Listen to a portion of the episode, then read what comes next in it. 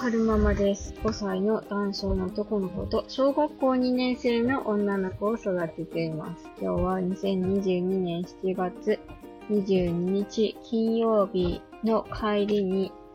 撮ってます。今日なんかいっぱい撮ってる気がする。えーっと、昨日、確か昨日、水野さんのところで、えー、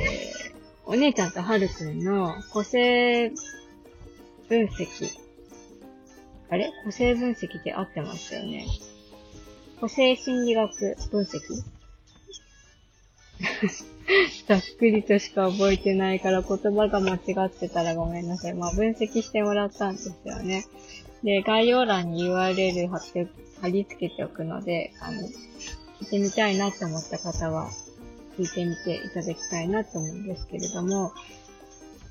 この後もやられるのかな？なんか昨日は水野さん、水野さんいつも、いつもじゃないのかな？危ういことは言わない方がいいかな。まず昨日、水野さんがね、あの、朝に、お子様の個性分析しますよって言ってライブ配信され、さ、や、んライブ配信していたんですよね。で、えっと、ちょっと私、ここ最近お姉ちゃんのことで悩んでることとかもあったので、お姉ちゃんの個性について知りたいなと思って分析してもらおうと思って、レターを送っていたんですよ。で、えー、水野さんに、えー、お姉ちゃんの個性を分析していただいたんです。でなんでお姉ちゃんのことで悩んでたかっていうと、結構ね、結構昔からそうなんですけど、お姉ちゃんと私って、なんだろうな。結構衝突することが多くて、で、水野さんもおっしゃってたんですけど、その、なんだろうな。もともと持ってる、生まれ持った性格の資質みたいなのが違うから、うん、なんか理解が難しくてぶつかっちゃうことがあるって。で、うんと、なんかね、あの、お姉ちゃんのこと嫌いなわけじゃないんですけど、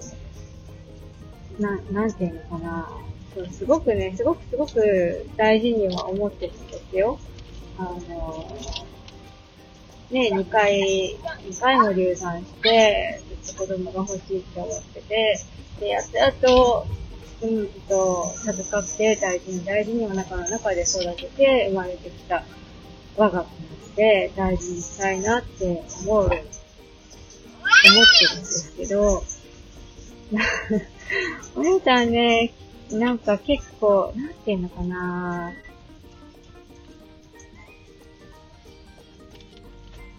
うん、言葉を選ばずに言うのであれば、私の感情を魚でするようなことをよくよくやるんですよ、お姉ちゃん。生まれた時からそうだったんですよね。あの、結構我が強い子だから、あの、なんていうのかなまず、生まれた時に、一番最初に感じたのは、えー、うんと、病院で出産して、で、出産した次の日ですよね。あの、お姉ちゃんを、うんと、ナースステーションで預かってもらって、私がシャワー浴びに行ってたんですよ。そしたら、ずーっとずーっと泣いてたんですって、看護師さんのところ、ナースステーションで。で、私、シャワー、シャワー浴びて戻ってきたら、あお母さんやっと戻ってきた。もう何してもダメで、よかったね、お母さん戻ってきたよって言って、で、そう、泣いた、泣いてるお姉ちゃんをあやしながら、あの、個室に戻ってきて、あの、あやすみたいな。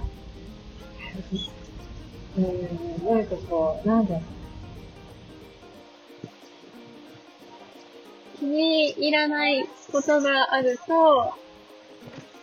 ぐずぐず、まあ子供ってそういうもんだと思うんですけど、でもはるくんはね、ぐずぐずしないんですよ。あの、切り替えも早いし、なんか、よっぽど痛いことされたら泣くけど、赤ちゃんの時から、特にその、なんだろう、お腹が空いたビエーってなったこともなかったし、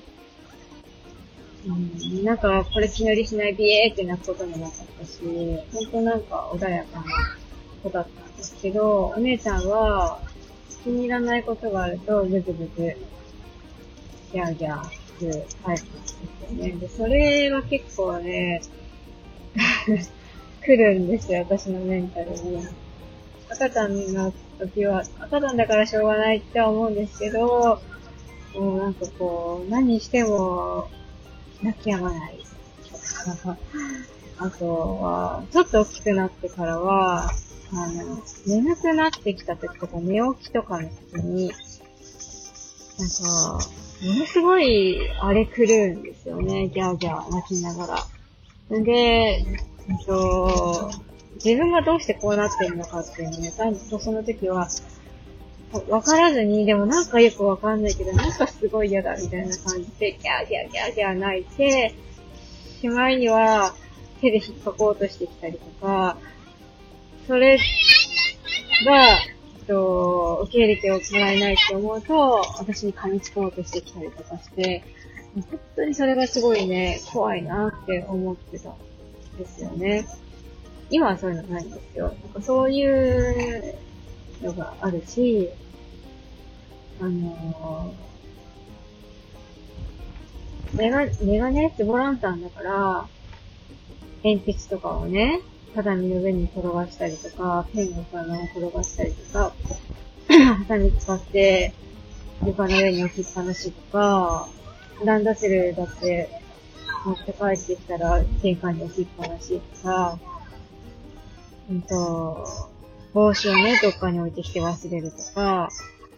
鉛筆もね、筆箱の中にしまうのがめんどくさいらしくって、ランドセルの、なんか、中に、筆箱に入れずにそのまま入ってるとか、